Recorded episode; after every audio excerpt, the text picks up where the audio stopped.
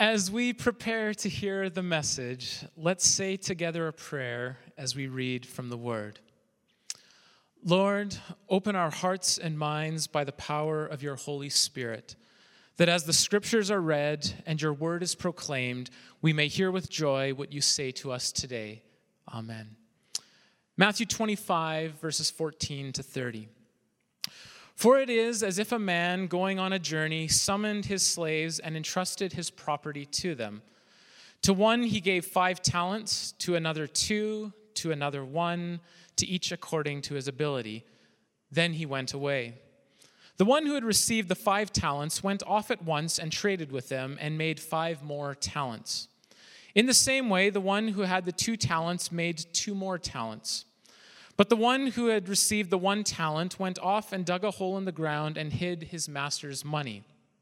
After a long time, the master of those slaves came and settled accounts with them. Then the one who had received the five talents came forward, bringing five more talents, saying, Master, you handed over to me five talents. See, I have made five more talents.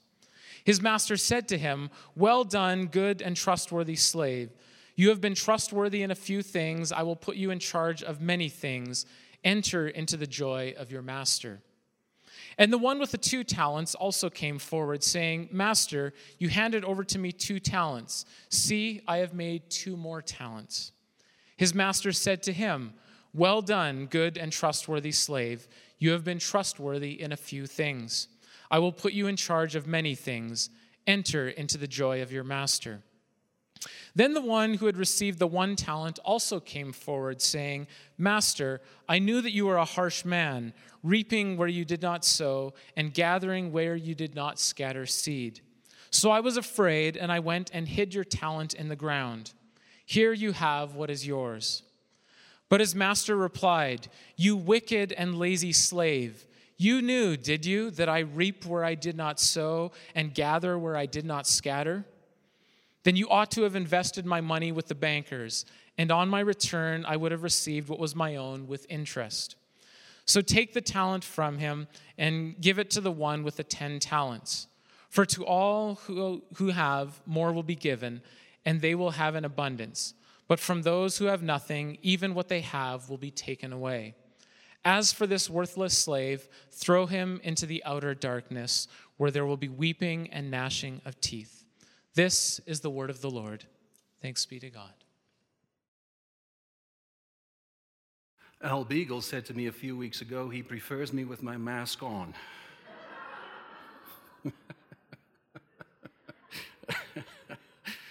uh, good to be with you this morning in the house of the Lord. Good to uh, worship together. Amen. Uh, good to have um, our children's ministry uh, starting under all the necessary protocol we need because we recognize how difficult a time this has been for them, in particular when it comes to worship. And so I want to express, uh, perhaps publicly, my appreciation for uh, those who have made it possible under Pastor Jan's leadership uh, to do that today. And so glad to see many of our families here this morning. A familiar passage of scripture, one that I preached on not too long ago, which means I don't have much more to say. I don't think anybody here will be upset with a short sermon. Okay. uh, but this morning, let's just say, you know, uh, inspiration has run dry, and I, I found myself saying, Lord, I, I don't know exactly what more I can say on this text that has not already been said. There's two things, however, that this does come to mind. The first is simply this that sometimes when we read scripture and we appropriate it personally or individually, we think about it as applicable just to me, we may miss the bigger import, the bigger meaning, the bigger purpose of such scripture. And so I want to invite you to do something specific. I want you to hear this as a word not just for me, but a word for us.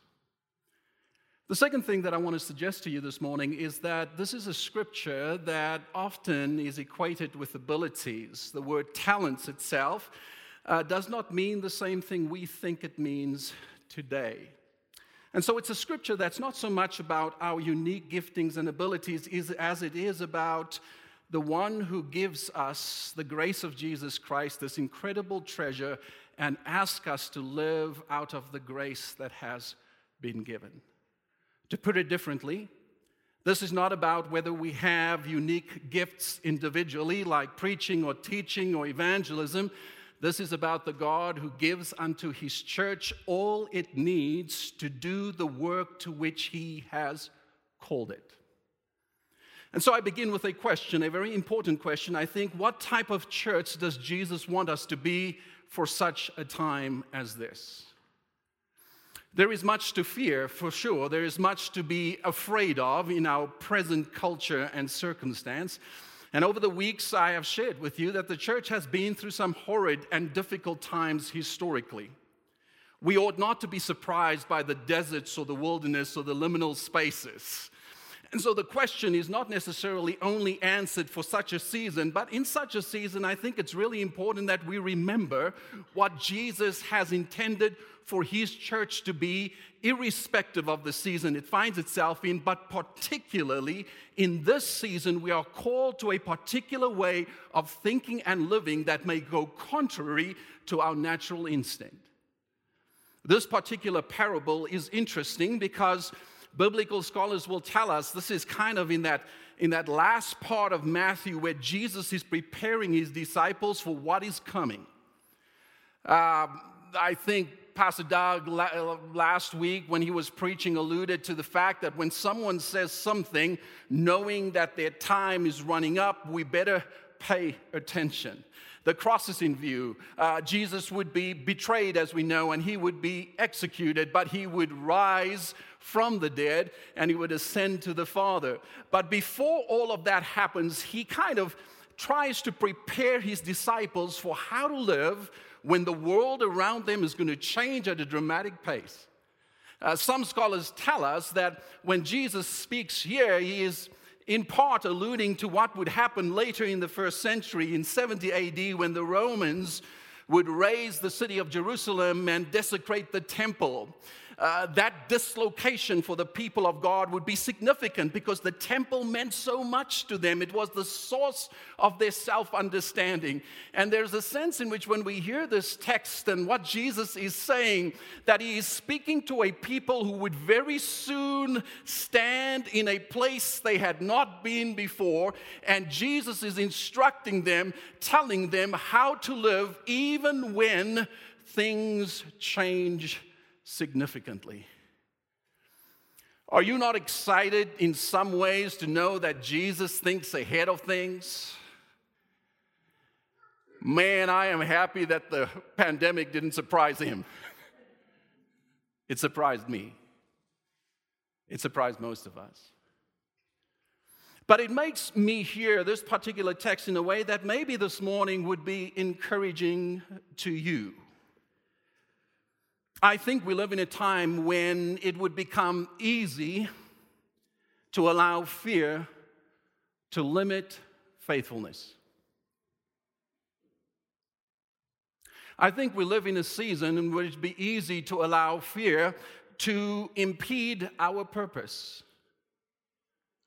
I want to recommend to you this morning that the words of the Apostle Paul in 2 Timothy is still important to grasp and hold on to and in faith appropriate today. For he says this, if we may receive it as the church, for God has not given us a spirit of fear, but of power and of love and of a sound mind. For God did not give us a spirit of fear. Fear does all kinds of things to us individually. Worry and anxiety can define our lives, but more specifically, churches can respond in non Christian ways when they act out of fear. I've pastored in different settings across Canada, and, and uh, I won't mention the church, but one church that I was an associate pastor at built a huge fence around the property. Now, this fence was built before the senior pastor and I arrived at this church. And when I inquired as to the, the, the, the, the sheer magnitude of this thing, 12 feet high in some places, the whole circumference of the building, uh, I, I was told that the community had changed and And with that change, the church had become afraid of people getting inside it. I didn't mean to say it that way. Uh, there, there is a way in which the church, uh, perhaps even in its architecture, can reflect a posture that God does not honor.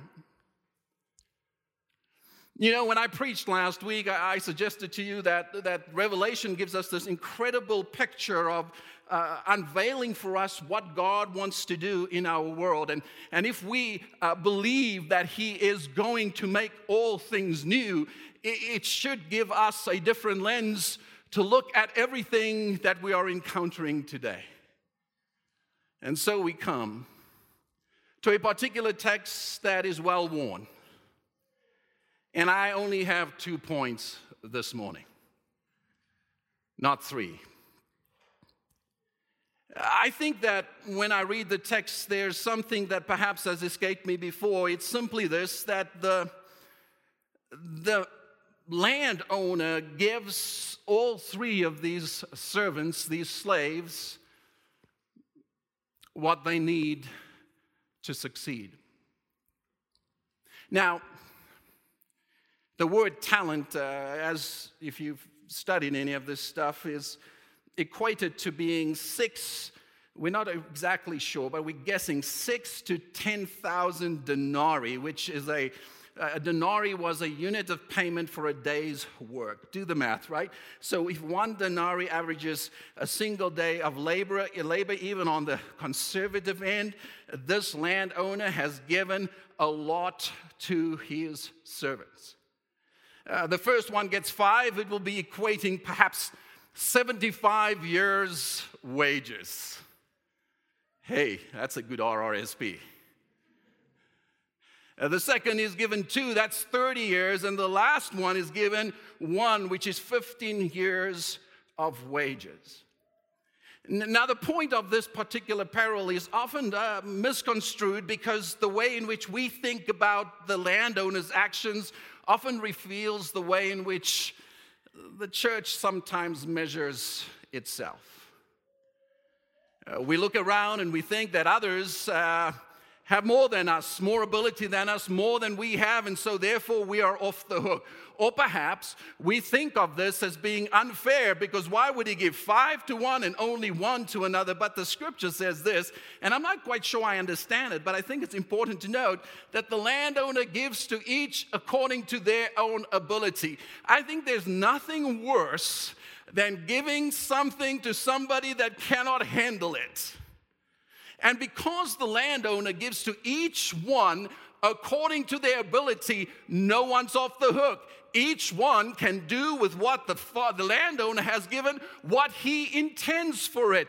Therefore, making this point very clear that the landowner gives collectively everything he has, he entrusts to these three, and he believes that he has given them enough to do what they need to do.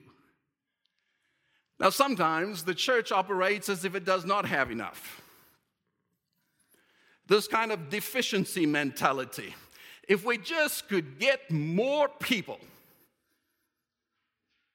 if we just can get more talent, if we just can have more in the bank account, if we just can have better preaching, this is not the place you nod your head.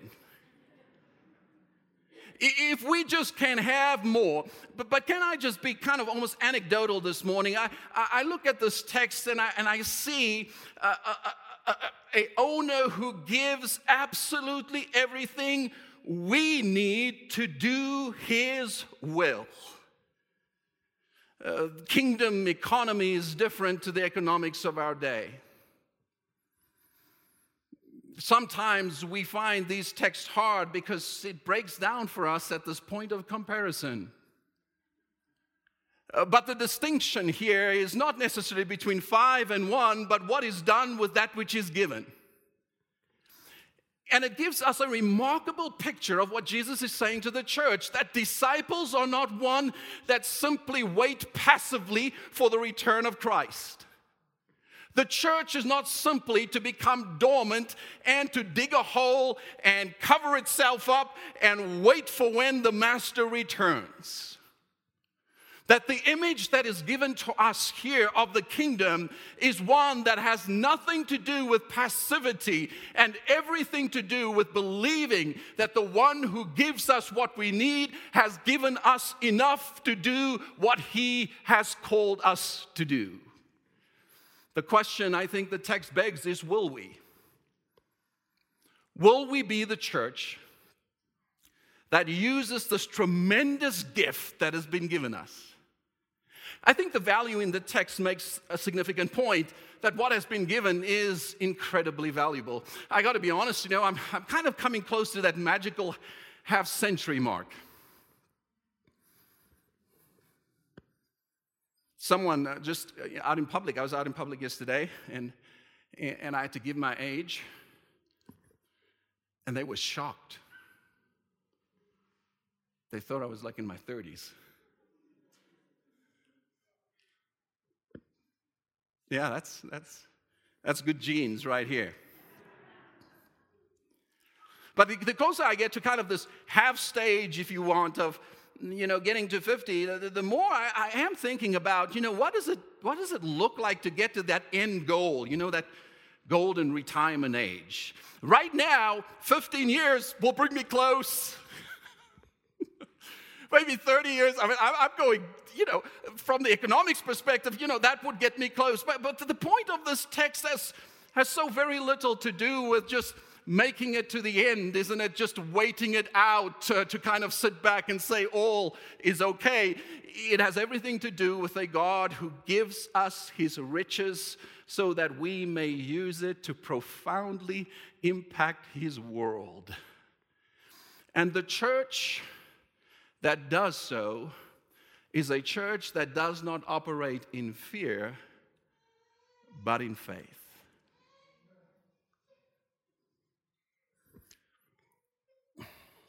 So, if we've been given everything we need to do His will, and Peter says it differently His divine power has given us everything we need for a godly life. Let's not dig holes and bury what we've been given. Let's not become afraid at sharing what has been our inheritance. Now, in Jesus' day, in an age where there were no banks to safely secure one's money, burying it was an acceptable way of securing one's wealth. Of course, you would bury it in places that people would know. Modern day archaeologists are very appreciative because they are still uncovering treasures that had been buried. The closest I come is when I kind of put on an old pair of pants and I find a $10 bill. you have three kids, that's a lot, you know. it's like I don't want them to know I have this, you know, kind of thing. Oh, I like the I like the, the, the show Storage Wars. Anybody? I, I don't watch it. It's, I, I don't I don't we don't get that channel anymore. You know, perhaps it was good for me because I just wasted hours watching Storage Wars. But I always love this kind of discovery, you know, this discovery of treasure. You know, in all the mundane things of life that, you know, we, we accumulate and then they find that piece of art or something that just, and I love that discovery. But the church is not called to bury its treasure. In fact, in the sermon that Jesus first preaches in Matthew's Gospels, he, he, he, would, he would put it this way He says, You are the light of the world. A town built on a hill cannot be hidden. Neither do people light a lamp and put it under a bowl. Instead, they put it on its stand and it gives light to everyone in the house. In the same way, let your light shine before others that they may see your good deeds and glorify your Father in heaven. The disciples would face persecution, some of them would be martyrs. And yet, Jesus' word to them is the great treasure that is given is a treasure that can make you remarkably influential for my kingdom in the present. Do not live a life that is shaped by fear, but in faith believe that not only has God given the church all it needs, is that he is the resurrected ones, one who even overcomes death. We, as followers of Jesus, are called not only to be faithful in times of certainty and prosperity and wealth, but in particular in times where things are hard. If I was to talk about the two churches that I see in this text, the one is the church that sees the master as entrusting them with a lot and creatively imagines how they can use what God has given them to change the world. And then there is the other church, the one that is afraid of losing what it's been given. Jesus has this kingdom principle. Those who try to save their life will lose it. But those who give their lives away will find it. I'm going to get a little archaic with you. I'm going to reminisce. Heard my mom sing this song. All to Jesus, I surrender. All to Him I freely give. I, I think there is, um, there is something profoundly important about the call that God puts on the church. It is a call to trust Him so much and to understand that He is the one that has given us this grace of salvation and to be able to give back not just what belongs to Him, but to give Him our all. Ah, in this particular season, my natural instinct is to put my kids in safety bubbles. You know, the, the one benefit of this social distancing is they're not allowed to kiss.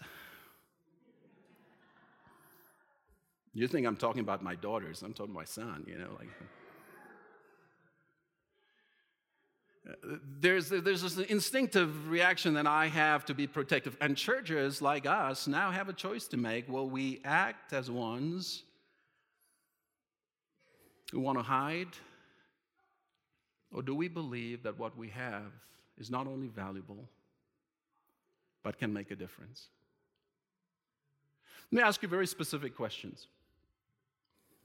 What would it look like to let go of the fear of loss and to embrace the hope in Jesus Christ that even if I live very boldly, very generously, and very openly, even if I share my faith in a season like this, that this is what brings joy to God.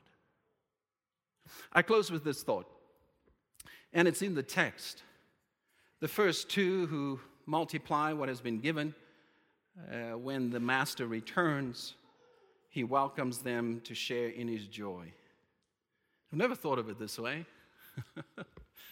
And the joy has kind of this eschatological meaning, and I won't, go down that road except to say this. Isn't it wonderful that we serve a God who delights in risk takers and in those who are willing to use what they have been given to make a difference? Our church is uniquely postured to be that church.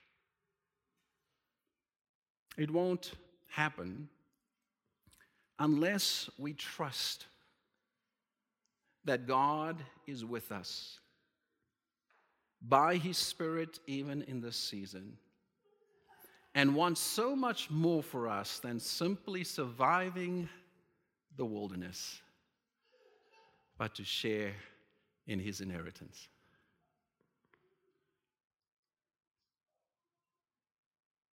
Who we will become as a church is really up to our willingness to trust the Lord.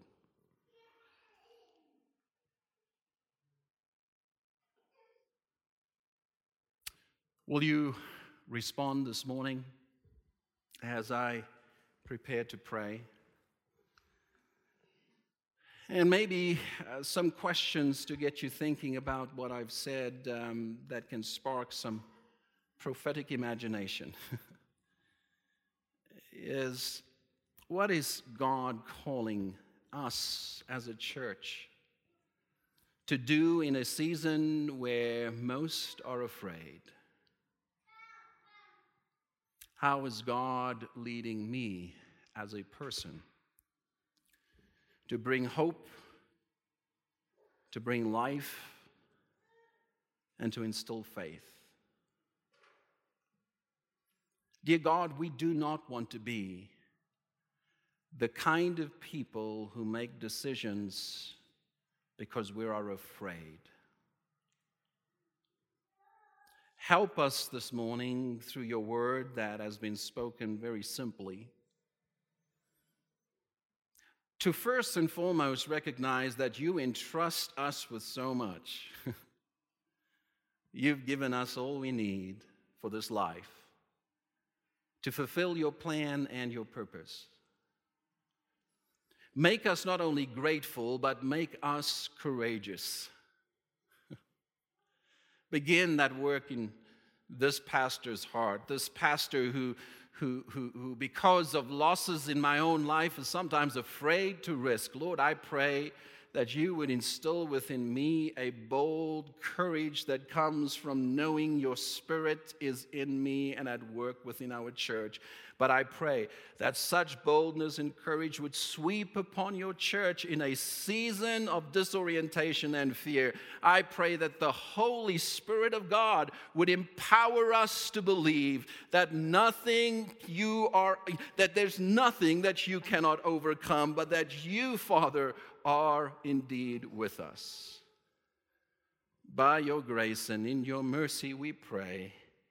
And all God's people says, Amen.